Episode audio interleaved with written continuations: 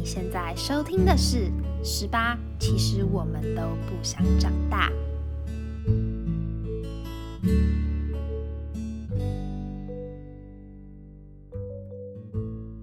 各位听众朋友们，晚上好，欢迎收听《十八》，其实我们都不想长大的 Starry Starry Night。周三的晚上，不知道大家的今天的心情如何呢？是开心的，还是难过的，或者是生气的？人的嗯情绪都是很复杂的嘛，然后可能时而开心，时而难过。那今天呢，我邀请到我的嗯好朋友，高中的好朋友，然后我们今天要来嗯跟跟我们一样，同样都有高敏感特质的人。然后来说说话，然后聊聊这个独有的特质。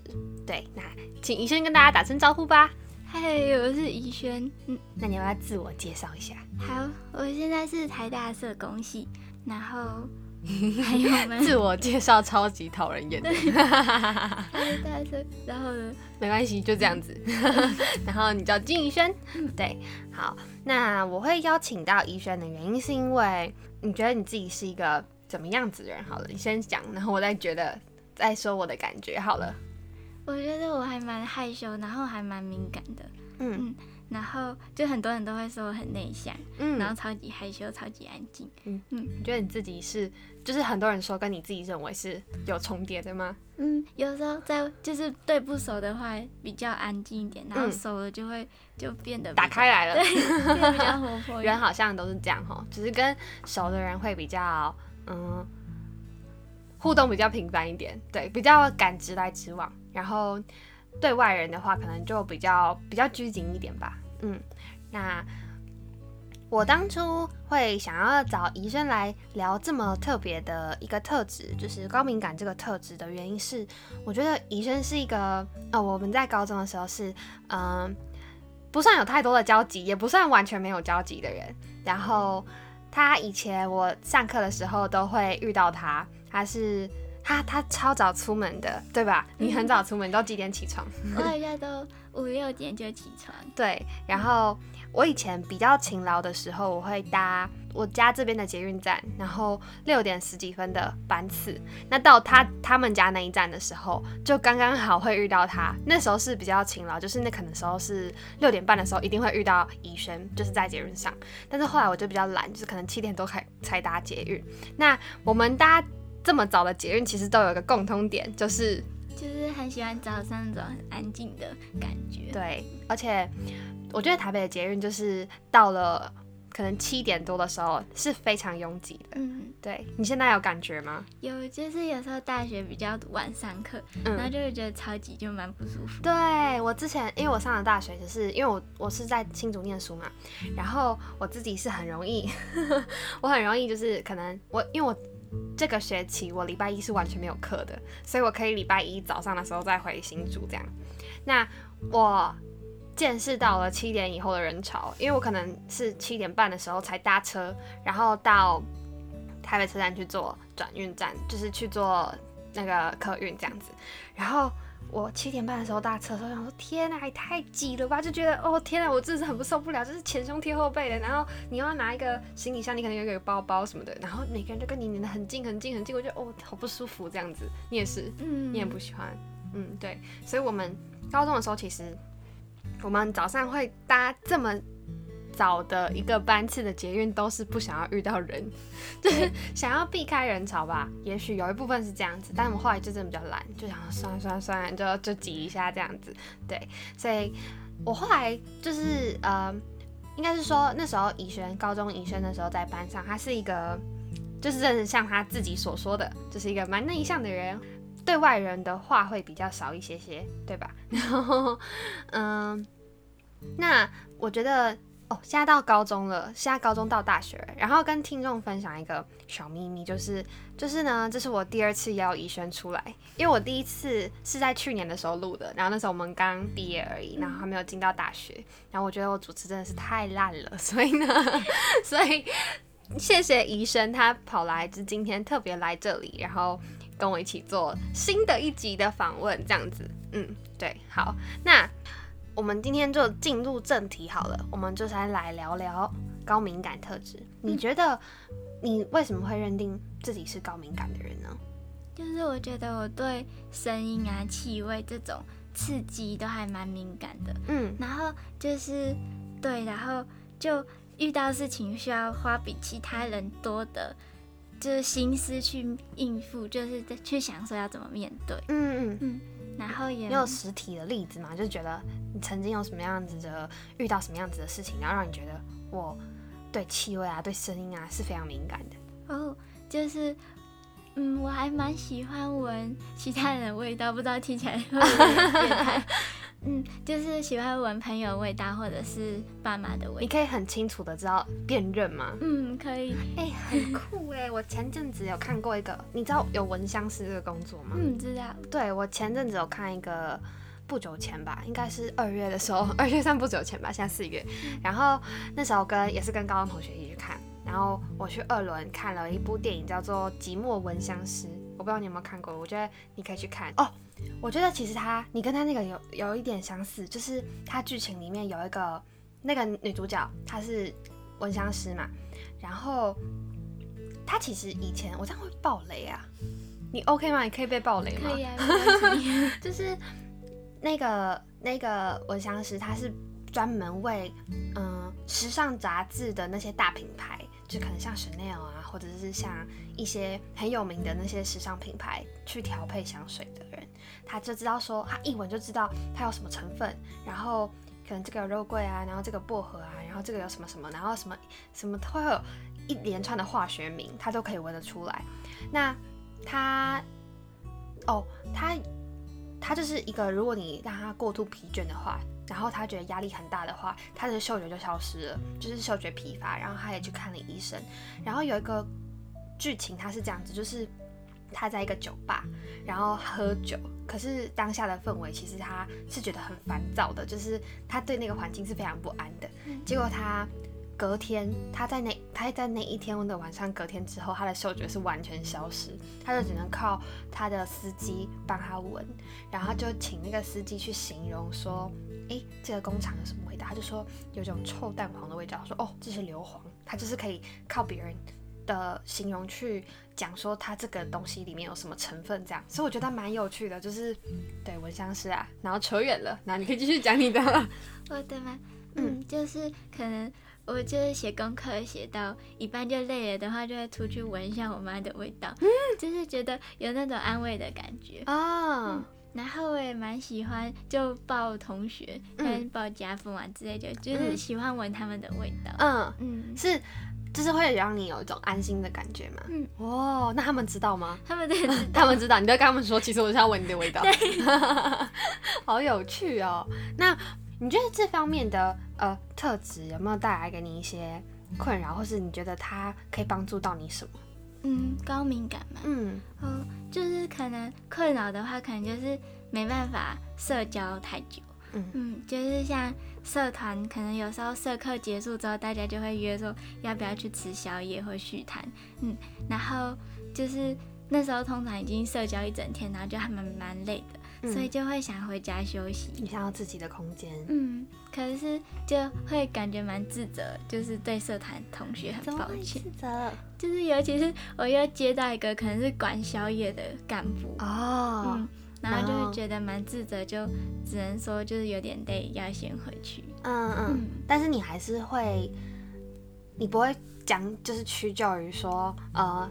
他们要去，然后你就会逼着自己去，你还是会给自己一个空间去缓冲，就对了。嗯，我觉得这样还不错啊，就是，嗯，应该也不用感到自责啦，因为就是每个人的特质不太一样嘛。哦，我记得我们去年在聊的时候，你有讲到说，你考试的时候。你是听音乐是吗？哦，对啊，就是只考前要去看考场的时候，然后我爸爸可能为了让我放松吧，然后就在车上播他觉得可以让我放松的音乐。嗯，可是我从来没有听过那个音乐，所以就反而让我更紧张。嗯，然后更觉得有陌生的感觉，所以就。嗯，可能那时候可能放我听过的歌，你会比较舒服一点。那你有跟你爸爸说？没有，就太紧张了，就是啊，坐坐着。所以你是对一个环境是非常的嗯敏感，你就很容易可以被周遭的情绪啊，或是一些些会影响你身体，应该是说生理情绪或心理情绪的一些环境因素被干扰。嗯嗯，很想聊，就是哎，你之前有说那个你会哦，我们聊那个小时候的那个可以吗？好，你还记得吗？对对对，好。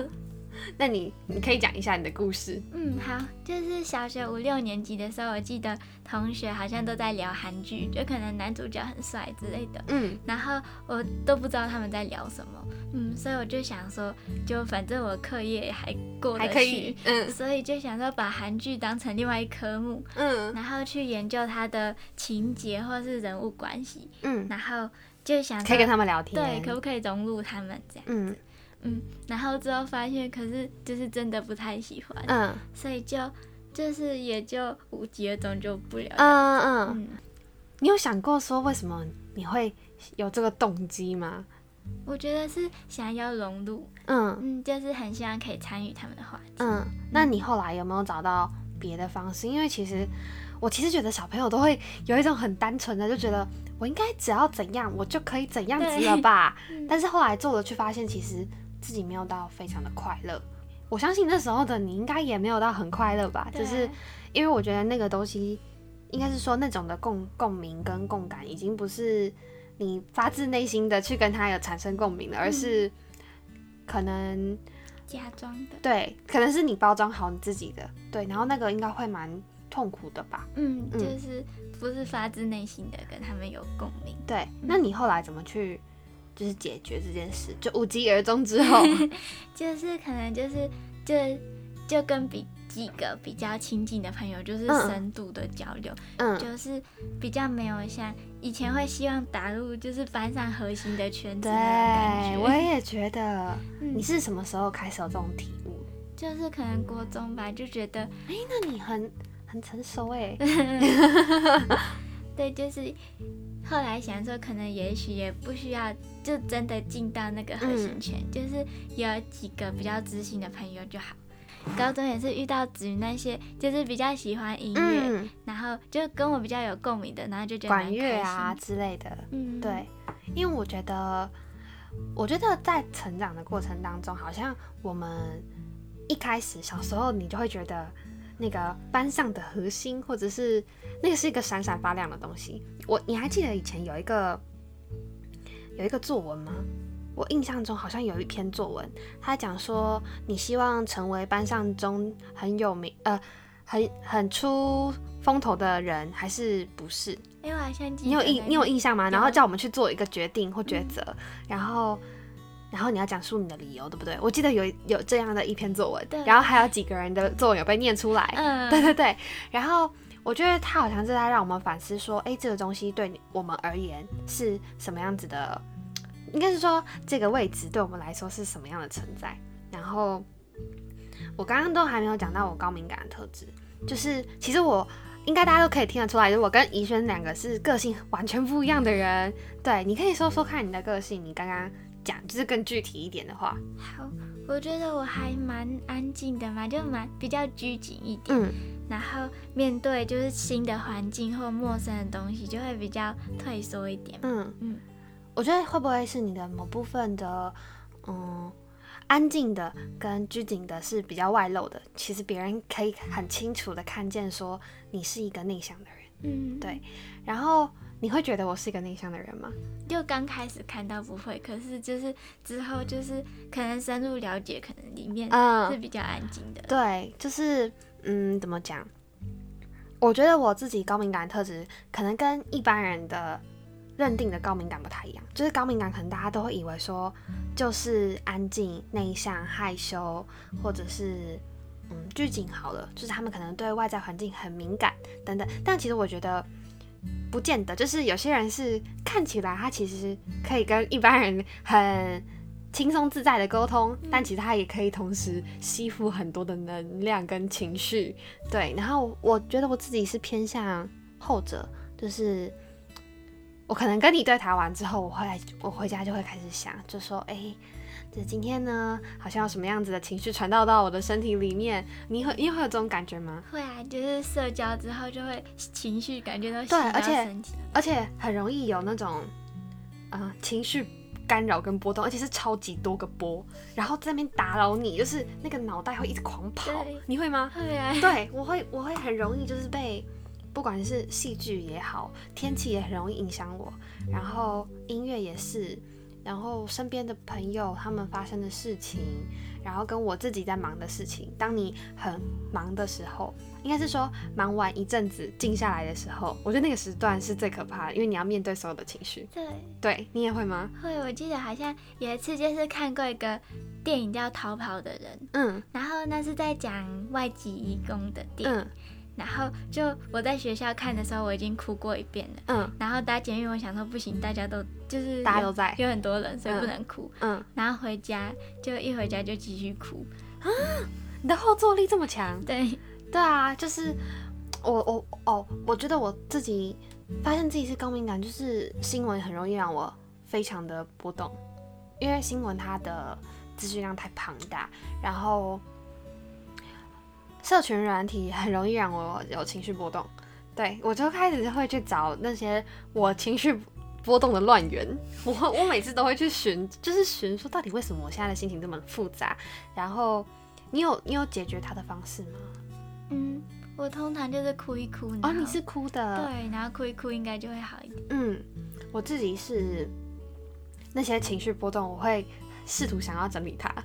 然后我都会把它写下来，就是就是我每次都会打在手机上，或者是写下来，就想说现在我觉得很烦的事情是哪些东西，然后我就会条列是一二三四五六七八九，然后就发现超爆多，你的脑袋同时在跑很多，可能一个是说哦我积分很难，然后或者是说新闻上发生哪些事情让我很不舒服，或者是嗯看了哪些剧啊，然后让我感觉感同身受等等的，我都会写列好多好多条。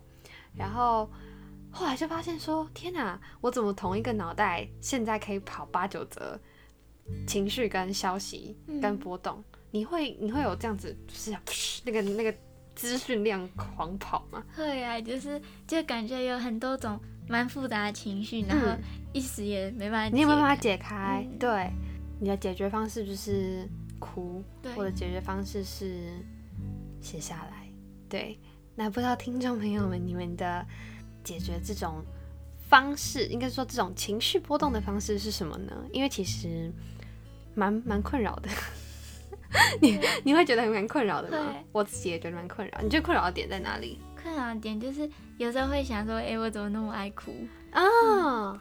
然后就会觉得为什么？就是同时有很多情绪贯穿我的。可是我觉得爱哭也是一种，嗯，感性跟。有些人想掉眼泪掉不出来啊，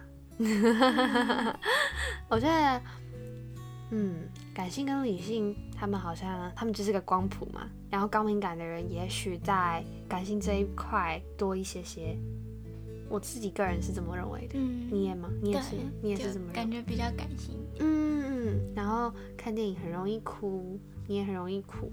你有听音乐听到哭过吗？嗯，有。哪一首？就是我记得好像是。就是古典音乐，真的假的？我一直觉得，哎，我我我自己，我这是可能是我个人的偏见，我一直觉得听古典音乐听到哭有点浮夸。它是怎么样子让你就是哭的？我想要听看看那个心境。哦，就是好像就是有一个竖笛还是什么笛子的独奏，然后我觉得那声音很苍凉啊，然后就觉得就那幽微的感觉吗？嗯，然后就哭了。那你的高敏感特质应该比我高很多很多很多很多很多很多。哎，网络上是不是有个高敏感的测验？你有做过吗？有。你有？他有说你是非常高敏感的吗？有，还蛮高的，好像一百一百二还一百三。哦，我好像是一百出头。对，然后因为它里面就有很多小小的测验嘛，就是会问你说，嗯，他会问什么？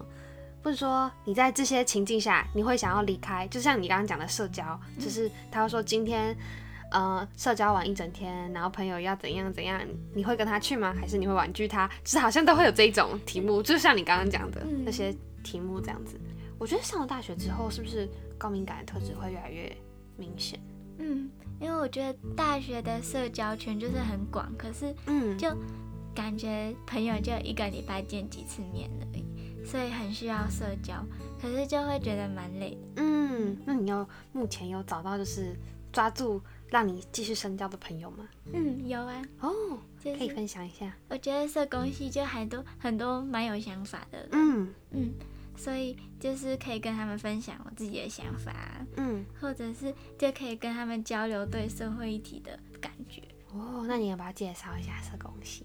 哦，好啊，社工系吗？嗯，从哪里介绍？你可以分享一下这个戏里面在做什么，或者是这里面的人怎么样子？因为我觉得，我觉得每一个戏它都有一个它的轮廓，而且它的人，嗯，我不知道是不是。就是其实你走在路上，其实你可以很容易就分辨这是哪个院系的人。我不知道你会不会这种感觉，但我自己个人是觉得有。嗯嗯，我觉得社工系就社工系其实分蛮多领域的，像是我自己比较有兴趣的是身心障碍，然后贫穷儿少，还有是因为那个吗？高中的时候，对，嗯，然后大学比较关注的有新移民跟义工，嗯，外籍义工的议题，嗯。然后就是然后社工系，我觉得蛮棒的，是他常常会要我们自我觉察，嗯，然后还有用优势观点。哇，你觉得自我觉察是一个什么样子的行径？那今天呢，先跟大家分享到这里，然后下个礼拜三我们会再出一集跟这集高敏感的相关的话题，然后。大家可以想一下，你对“自我觉察”这四个词有什么想法？然后下回待续。对，好，拜拜，拜拜。如果你喜欢的话，请帮我们按下订阅，订阅 SoundOn，订阅 Spotify，订阅 Apple Podcast 或者是 KKBox。如果对我们的粉丝专业有兴趣的话呢，欢迎到 Instagram 上搜寻 Saturday 十八，或是打上十八。其实我们都不想长大，就可以找到我们喽。那今天的晚上就这样子喽，Good night，晚安，